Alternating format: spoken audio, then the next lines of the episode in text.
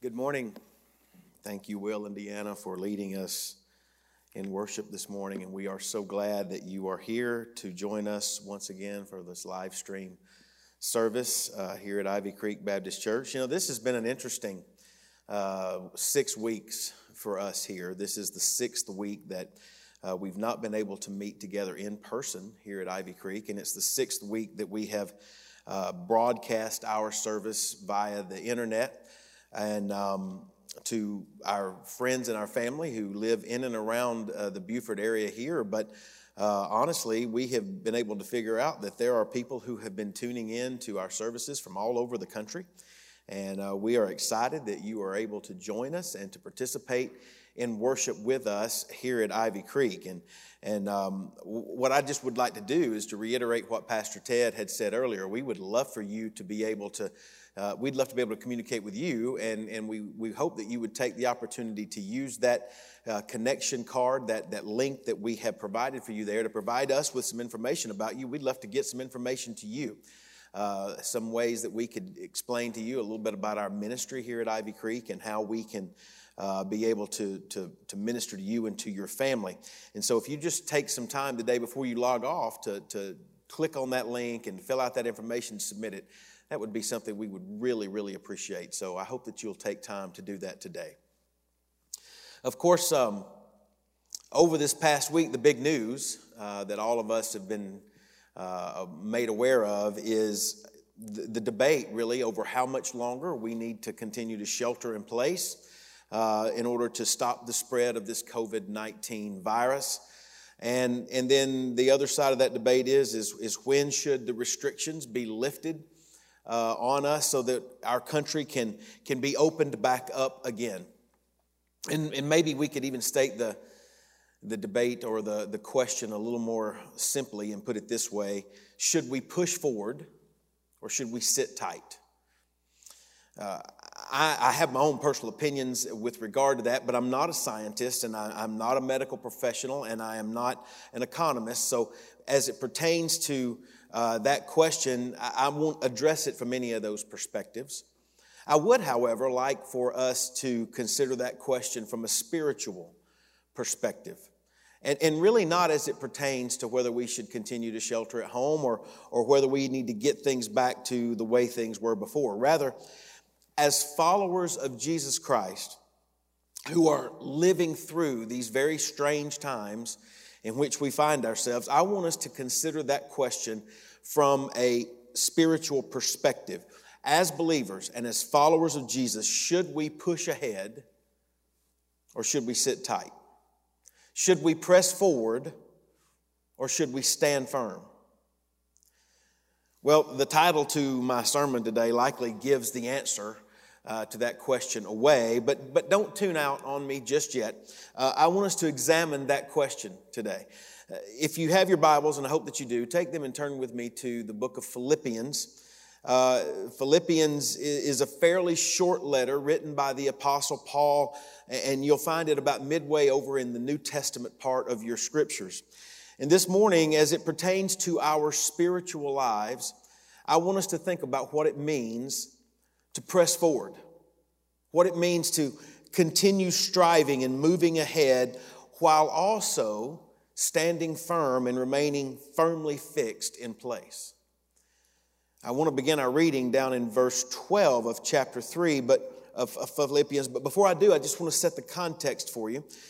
In the first part of this chapter, in chapter 3, Paul confesses to to these Philippian believers that everything that, that he had previously banked on, everything that, that he had at one time in his life put stock in and, and counted on to be to his credit, well, he had left all of that behind. You see, while at one point in his life, he would have boasted about his heritage, about his heritage as a, as a purebred Jew. He says he was a Hebrew of Hebrews. And, and while he was a Pharisee, he would have boasted about his knowledge of the scriptures and, and how he had uh, been so obedient and devoted to obedience to the, the law and to the, the Jewish scriptures. And while he would have placed tremendous stock in the fact that he had at one point zealously persecuted the Christians whom he believed to be blasphemers, Well, Paul tells us all of that had changed in his life. He, he no longer boasted in any of those things because all of it was, was what Paul valued and boasted in before he met Jesus. It was before his life was radically changed by the resurrected Christ on the road to Damascus. But after that meeting, after, after Jesus blinded Paul and after he captured his heart, well, according to verse 7 of chapter 3, Paul says that what things were gained to me, these I have counted loss for Christ.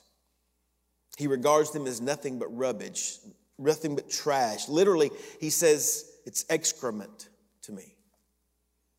Now, that was obviously a massive shift in, in Paul's value system. And it was a change that, that literally moved his focus from all that he had counted on in the past to that which he now pursued with all of his heart, that which he identifies for us in verses 10 and 11. Paul's ultimate goal, he says, was that I may know him and the power of his resurrection and the fellowship of his sufferings, being conformed to his death, if by any means I may attain the resurrection from the dead. Paul's passionate desire in life was to know Jesus. And by the time that he writes this letter to the Philippian church, Paul has been in abiding relationship with Christ for decades. Yet, it was an ever deepening, ever widening personal knowledge of Jesus that Paul pursued relentlessly. But notice, even though that was his pursuit, pick up with me in verse 12. Notice what he says Not that I have already attained or am already perfected, but I press on that I may lay hold of that for which Christ Jesus has also laid hold of me. Brethren, I do not count myself to have apprehended, but one thing I do, forgetting those things which are behind and reaching forward to those things which are ahead, I press toward the goal for the prize of the upward call of God in Christ Jesus. Therefore, let us, as many as are mature, have this mind. And if in anything you think otherwise, God will reveal even this to you. Nevertheless, to the degree that we have already attained, let us walk by the same rule, and let us be of the same mind. Brethren, join in following my example and note those who so walk as you have us for a pattern. For many walk, of whom I have told you often and now tell you even weeping, that they are that they are the enemies of the cross of Christ, whose end is destruction, whose God is their belly, and whose glory is in their shame, who set their mind on earthly things. For our citizenship is in heaven, from which we also eagerly wait for the Savior, the Lord Jesus Christ, who will transform our lowly body that it may be conformed to his glorious body, according to the working by which he is able even to subdue all things to himself. Therefore, my beloved and longed for brethren, my joy and crown, so stand fast in the Lord, beloved. Brothers and sisters, this is the word of God for the people of God. Would you pray with me?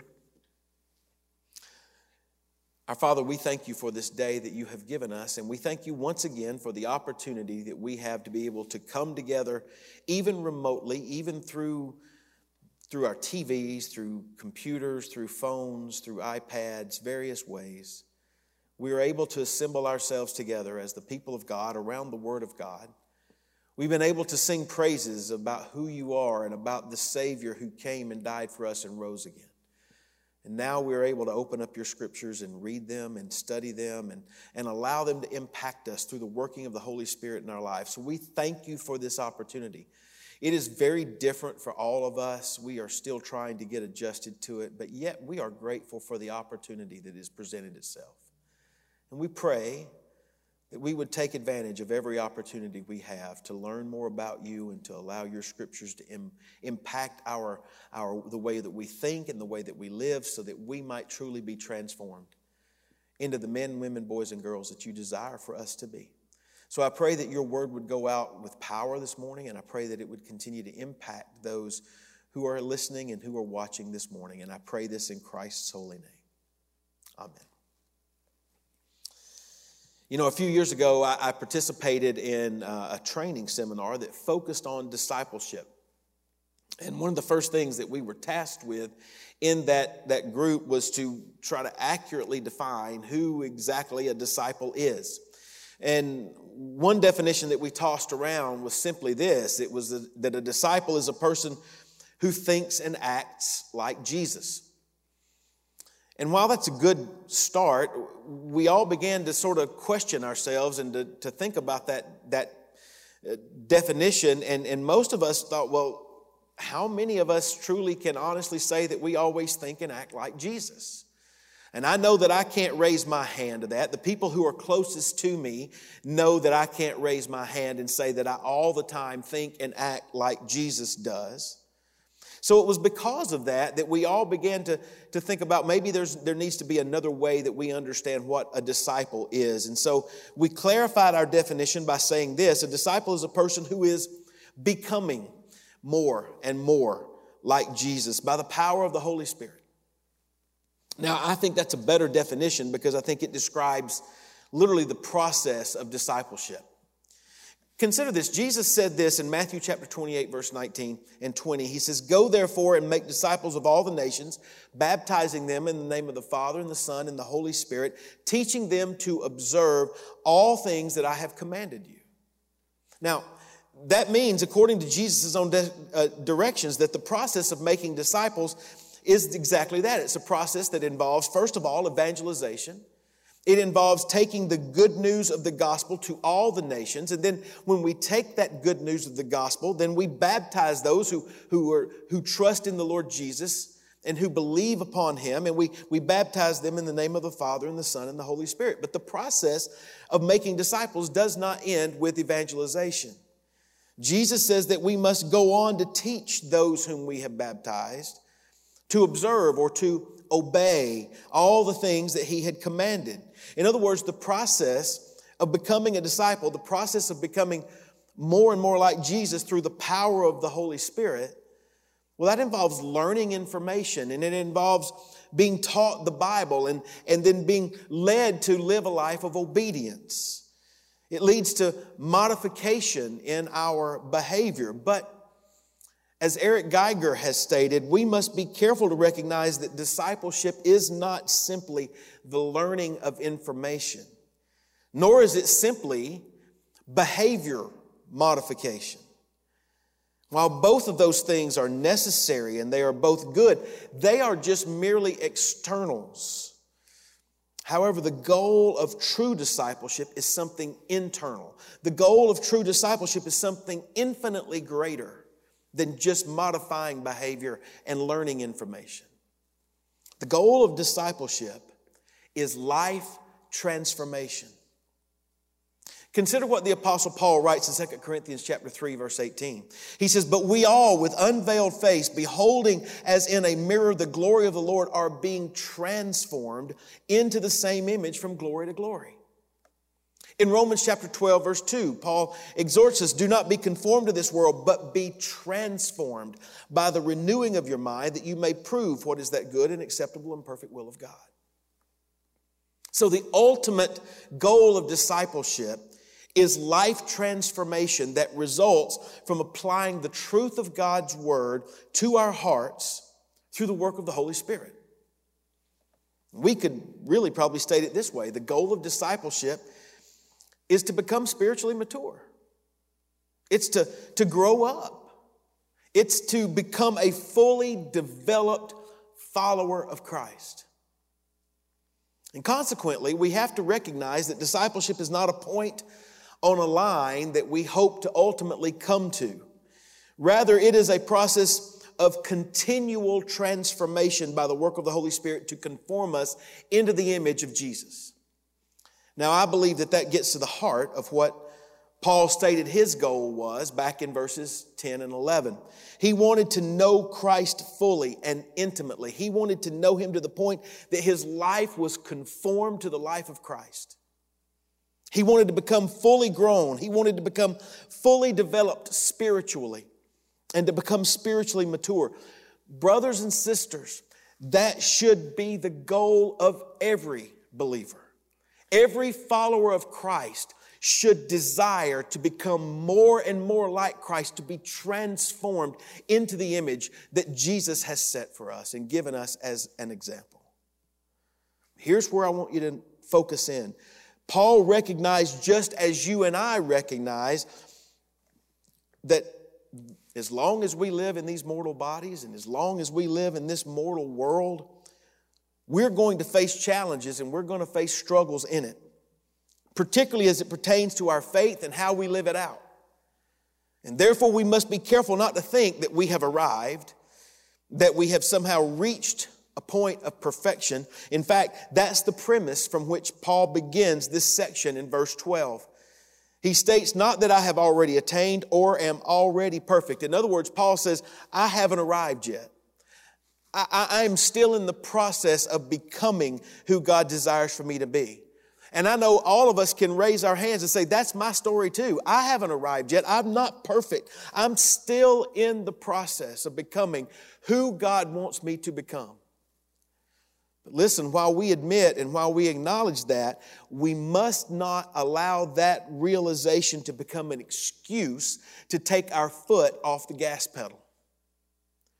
You see, realizing that discipleship is a process that, that and, and that spiritual maturity is only and will ultimately come about once we reach heaven as our, as our home and we're there with Christ, well, that recognition may tempt us to sort of throw things into neutral in the present.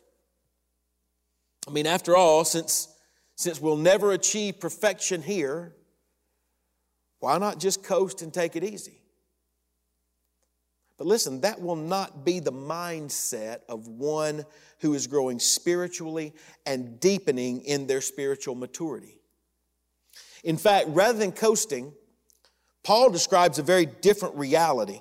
He makes parallel statements in verses 12 through 14 that really indicate his longing for the future and that that longing will have a necessary impact on the way that he lives in the present. He says, I press on that I may lay hold of that for which Christ Jesus has also laid hold of me. He says, This one thing I do, forgetting the things which are behind and reaching forward to the things which are ahead, I press toward the goal of the prize of the upward call of God in Christ Jesus. In these verses, you'll notice that Paul uses some language that is very similar to what we would hear at a sporting event, particularly at a track meet or something along those lines. He, he, talks about pressing forward or reaching or straining forward. If you've, if you've ever participated in or watched one of those races, then you'll know that when a disciplined runner approaches the finish line, he or she is not looking back over their shoulder, nor are they running standing straight up. In fact, what you'll notice is that as the finish line comes into view, the runner stretches every part of his or her body toward the finish line. That's what Paul says that the Christian life should look like. He, he also uses military language in this passage to communicate his point. In verse 12, he speaks of laying hold of that which Christ had laid hold of him. Some of your ver- versions that you're reading will use the verb seize or, or pursue. And these are the words that are often used to describe what one army does to the ranks of its enemy. Paul knew this all too well because, as we noted earlier, it was on the road to Damascus as a man who was breathing venom and hatred toward Christians that the Lord Jesus pursued the man formerly named Saul of Tarsus and seized his heart and, and captured him. In fact, Paul would even say that Christ arrested him. He had been laid hold of, and, and now his sole desire was to lay hold of Christ, to know him and to know the power of his resurrection. And listen, that, that pursuit of Christ is not a goal reserved only for super Christians like the Apostle Paul. Absolutely not. In, in, fact, notice what he says next in verses 15 and 16. He says, Therefore, let us, as many as are mature, have this mind. And if, if any, if anything you think otherwise, God will reveal even this to you. Nevertheless, to the degree that we have already attained, let us walk by the same rule and let us be of the same mind. In other words, Paul says that those of us who are engaged in discipleship in that process of, of growing and becoming spiritually mature, he says, all, all who, as we said earlier, are, are being transformed into the image of Jesus, well, there is no appropriate lackadaisical response to what Christ has done for us. Our lives are not to be marked by coasting. Rather, if we are truly going to be disciples, of the Lord Jesus, and if we are going to gain a more personal and intimate knowledge of the one who gave his life for us on the cross and who rose from the dead so that we might one day inherit eternal life, then we must press forward. We must continue to strain ahead. We must keep pushing forward toward the finish line. So, if you haven't already filled in the blanks on your outline that I've given to you this morning, let me go ahead and state what I would consider to be a summary of what Paul is communicating to us in this opening paragraph, and it's simply this. The first point there is this discipleship necessitates pressing forward. Discipleship necessitates pressing forward. Now, Paul, having made his point here, goes on to urge the followers, uh, urge these, these Philippian believers to follow the example that he is setting. In other words, what was implicit in verses 15 and 16, he now makes explicit in verse 17 when he says, Brethren, join in, my, in following my example and note those who so walk as you have us for a pattern. You know, a few weeks ago in the final sermon of the Follow Me series that, that we went through here at Ivy Creek, we talked about this exact thing. We talked about the importance of having mentors and, and having examples that we're able to follow. We also talked about the fact that as followers of Christ, we ourselves ought to be striving to live in such a way that we can look at others and, and not be ashamed to say, come on and, and follow me and, and pattern your life after mine. Let me show you how to press forward in the process of becoming more like Christ.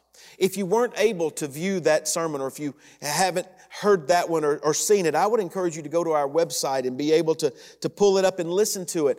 Because what I want you to consider is that what Paul says here and what he says elsewhere, you, you, you should secure for yourself some godly influences that you can model your life after.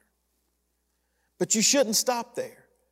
You should pray and seek the will of the Lord that you too may be a proper example that others can look to and pattern their life after. In fact, I would put it this way you need to have someone you're watching and following, and you need to have someone who is watching and following you. In other words, the process of discipleship is not accomplished in a vacuum. It, it is not intended to happen in isolation. Now, the importance of that is made clear by what Paul says next. In effect, he issues a warning. He identifies those who have influence in this world. He identifies folks who, who put themselves out there as examples to be followed because there's plenty of them there. And he says, but listen, they, be warned, those are folks, many of them who are living by a different set of rules and they're walking down a very different path that's going to lead them to a very different destination. In fact, Paul says that these are enemies of the cross and that their end is destruction.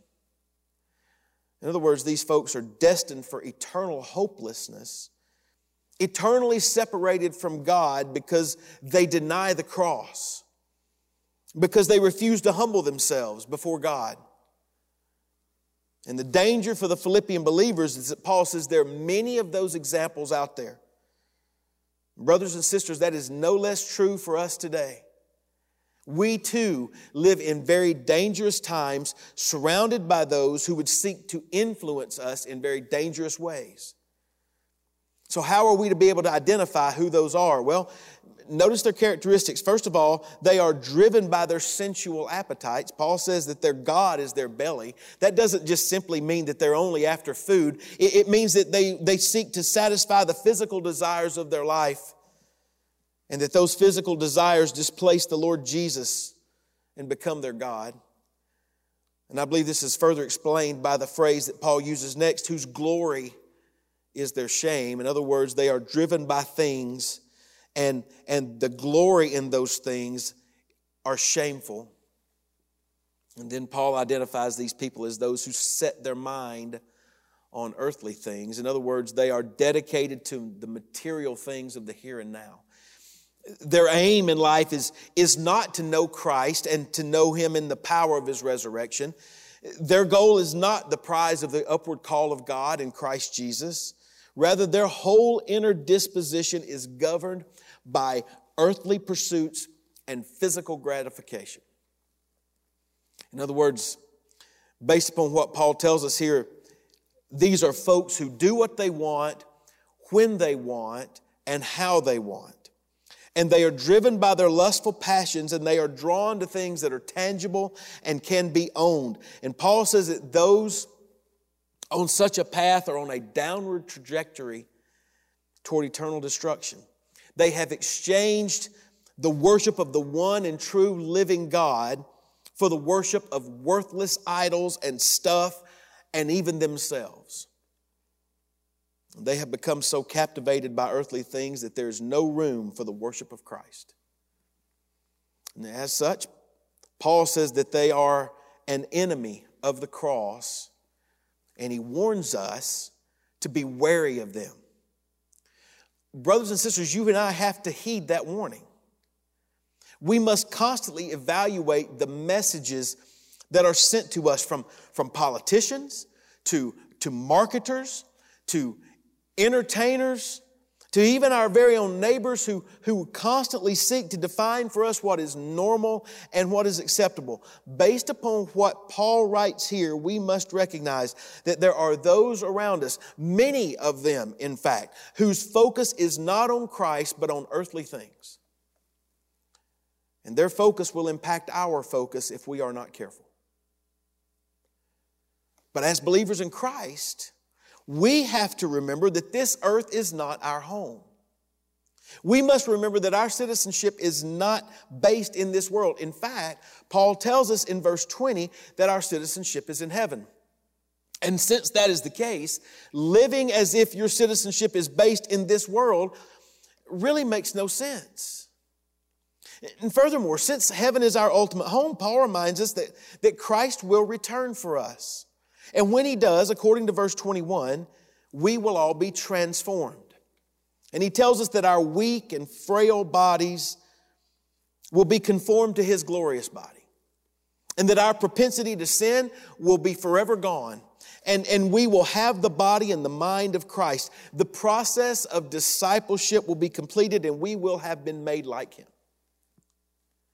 And that's why Paul says that we eagerly wait for the coming of Christ, the return of our Savior, the Lord Jesus. And we believe that, that nothing in this world can compare to that which Christ has gone to prepare for us. And what that means practically is that we who are believers, well, then our lives are no longer determined by where we came from but instead by where we're going. And that's why Paul said that he had to let go of all that stuff that he had valued in the past. And it's why he kept reaching toward the things which are ahead. Listen, if you and I live as if this world is all that there is, as if all of our hope comes from the stuff that we can attain and stuff that ultimately, as the Bible tells us, rusts and decays and where thieves break in and steal. If that is where we have all of our hope, then we are not holding true to the gospel. Rather, we are holding on to treasures that don't last, things that are not really treasures after all. And that's why we must live with a hopeful expectation of heaven because, listen, where you call home will determine how you live your life. Let me say that again. Where you call home will determine how you live your life. When I was in the Navy, my, my dad would always encourage me and he would caution me with these words that he would put at the end of every letter that he wrote me. He said, Remember who you are and whose you are. What I want you to know is that Paul's words here are very similar. He too would encourage us to remember who we are and to remember to whom we belong. And then he would add this remember where you're going. You see, brothers and sisters, if we will do that, then as we have seen, we will continue to press forward in our discipleship. But as we come to the end of the study here in this passage, let me also point out to you what Paul says, and notice the second point on your outline, which you've likely already figured out by now. But the second point is simply this discipleship not only involves pressing forward, but discipleship necessitates standing firm. Discipleship necessitates standing firm. You see, at the conclusion of, of this extended section that encourages us to keep pushing and to keep straining and striving ahead, and to keep good examples in front of us and to be warned about the lifestyles and the patterns of behavior that will derail us if we follow them. Well, then Paul goes on at the end of these practical points to say, Therefore, my beloved and longed for brethren, my joy and my crown, so stand fast in the Lord, beloved. Stand fast. Remain fixed. Remain firm. Do not let yourself be moved. Such is the command that the Apostle Paul gives, and it's a recurring theme throughout his writings. In fact, earlier in this same letter to the Philippians in chapter 1, verse 27, he says this to them Only let your conduct be worthy of the gospel of Christ, so that whether I come and see you or am absent, I may hear of your affairs, that you stand fast in one spirit, with one mind, striving together for the faith of the gospel. In 1 Corinthians 16, verse 13, Paul writes this Watch, stand fast in the faith, be brave and strong. Galatians 5, verse 1, he says, Stand fast, therefore, in the liberty by which Christ has made us free, and do not be entangled again with the yoke of bondage. In 2 Thessalonians 2, verse 15, he says, Stand fast and hold the traditions which you were taught, whether by word or our epistle. What becomes clear again and again and again is that you and I are called to stand fast. We must stand firm. In fact, as the last point states, discipleship necessitates standing firm. Paul tells us in 1 Corinthians 15, verse 58 be steadfast, immovable, always abounding in the work of the Lord, knowing that your labor is not in vain. You see, Though the world and, and the many who are fixated on worldly things, they may chase after worthless things that will never truly satisfy them in this life. And, and, and though the pressures that we face continue to mount against us as we desire to live our lives in such a way as to bring glory to the Lord Jesus, we must remain fixed upon the truth of the gospel. It must continue to remain central to our lives.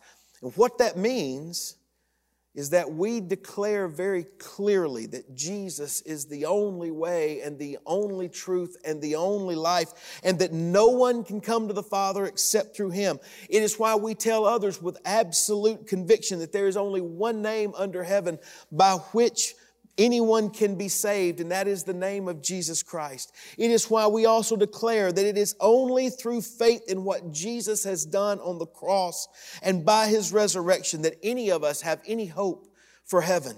We are not saved by our works, but rather by grace alone, through faith alone, in Christ alone. And therefore, we call all people everywhere to repent of their sins and to turn from living their lives solely for themselves and for, their, for the here and for the now, and to turn their hearts toward Jesus Christ and to make Him Lord of their lives. Listen, friends, these are areas upon which we as believers must remain firmly entrenched and from which we must not budge. Martin Luther, the great reformer, when he was accused of heresy and ultimately condemned for declaring that men are saved by faith alone in Christ alone, he made this statement. He says, My conscience is captive to the Word of God. Here I stand. I cannot do otherwise. In effect, he says this I will stand firm and I will not back up and I will not retreat. My feet are firmly fixed upon the truth of God's word and I will not give up and I will not give in. So, Based upon what we have learned from studying this passage today, we must come back to the question with which I began. And that is, spiritually speaking, as it pertains to being a disciple of Jesus, who, with the help of the Holy Spirit, is, is being conformed into the image of Jesus, are we to keep pressing forward or are we to stand firm? And I believe the clear answer to that question is yes. We must do both. The road to discipleship is not designed to be something that, that becomes stagnant or becomes plateaued. Rather, we must press on. We must reach forward. We must lunge after more and more knowledge of the Lord Jesus. That is the path of discipleship. It is an ever increasingly becoming more and more like Christ. Not staying the same, but straining forward toward the prize of the upward calling of God in Christ Jesus. And at the same time, we must keep the gospel central to our lives and stand firm upon its truth, upon its power to save sinners from their sins, and upon its power to transform lives from the kingdom of darkness into the kingdom of his glorious light. And as we have seen, such conviction should cause us to seek out mentors who, who we can pattern our lives after and whom we can imitate. And in the process, we should seek to become mentors for others. The truth upon which we stand and from which we shall not be moved should cause us to become vigilant and to recognize that there are enemies of the cross in this world enemies that would have us follow their example, but instead we will live a life that embraces the glorious hope of the future reality of heaven, knowing that one day Christ will return for us. And when He does, we will be changed in the moment, in the twinkling of an eye. Brothers and sisters, we live for that day, and we want to be ready for it when it comes. And it is that thought then that leads me to my sermon in a sentence this morning, which is this Becoming spiritually mature demands standing firm in the Lord while also pressing forward in your commitment to become more and more like Christ. Becoming spiritually mature demands standing firm in the Lord while also pressing forward in your commitment to become more and more like Christ. The question that I must ask this morning is this Does that accurately describe you? Are you becoming more spiritually mature by standing firm in the faith? Are you growing in your relationship with Christ by pressing forward in your commitment to follow Him? Are you living your life as one who has surrendered yourself completely to the will of Christ one who recognizes your identity is in Christ, and one who understands that you ultimately belong to Christ, and one who is looking forward to the return of Christ. Is that who you are? Is your goal in life to press toward the upward call of God in Christ Jesus and to gain a fuller and deeper knowledge of your Savior? I pray that that is your testimony today. And I pray that that is the goal that you are seeking with all of your heart. If it's not, then the scriptures and the Holy Spirit call you to repent. The clear call of the gospel is to put aside all else that would hinder you from growing in your faith and from your relationship with the Lord Jesus. The question is will you do that? Will you repent of those things? Will you turn loose of those pursuits? Will you humble yourself before the Lord and ask Him to reveal all things that would keep you from following Him deeply and walking with Him closely? Perhaps it is that you don't have a relationship with Jesus to begin with. Perhaps you have never trusted in Jesus to save you. And as you look at your own life, perhaps you are confronted by the fact that you have no real hope and you have no real confidence that when you die, you will be able to come and live in the presence of God and his, and his, the Savior, the Lord Jesus. If that is the case, then what I want you to know is that right now, right where you are, you can ask the Lord to save you and to give you that hope. You can pray something just along these lines Lord, I admit that I am a sinner. And I believe that you died to save sinners just like me, and that you rose again on the third day. And I ask you to save me for Jesus' sake. And I want Jesus Christ to become the Lord of my life. Now, if you if you take the time and you pray that prayer and you, you pray it from your heart, I, I want you to let us know. I want you to contact us. They're going to put a, a number up on the screen. You can dial 470 238 8862. The same number that was there to begin with 470 238 8862. And you will be prompted to leave a message. And when you do, that message will come to the pastors of church and somebody will be back in touch with you. You may also want to use the, the response card that's there. It's a digital response card where you can click it and give us information about yourself and submit that. We will be back in touch with you. We would love to be able to pray with you about your decision to follow Christ. And we'd love to be able to talk to you about what it means then the steps that, that come from here. We want to be able to help and encourage you in your process of becoming a disciple of Jesus. That truly is our goal. Our goal is to see men, women, boys, and girls come to faith in Jesus Christ and then to see them grow spiritually and to become spiritually mature followers of Christ.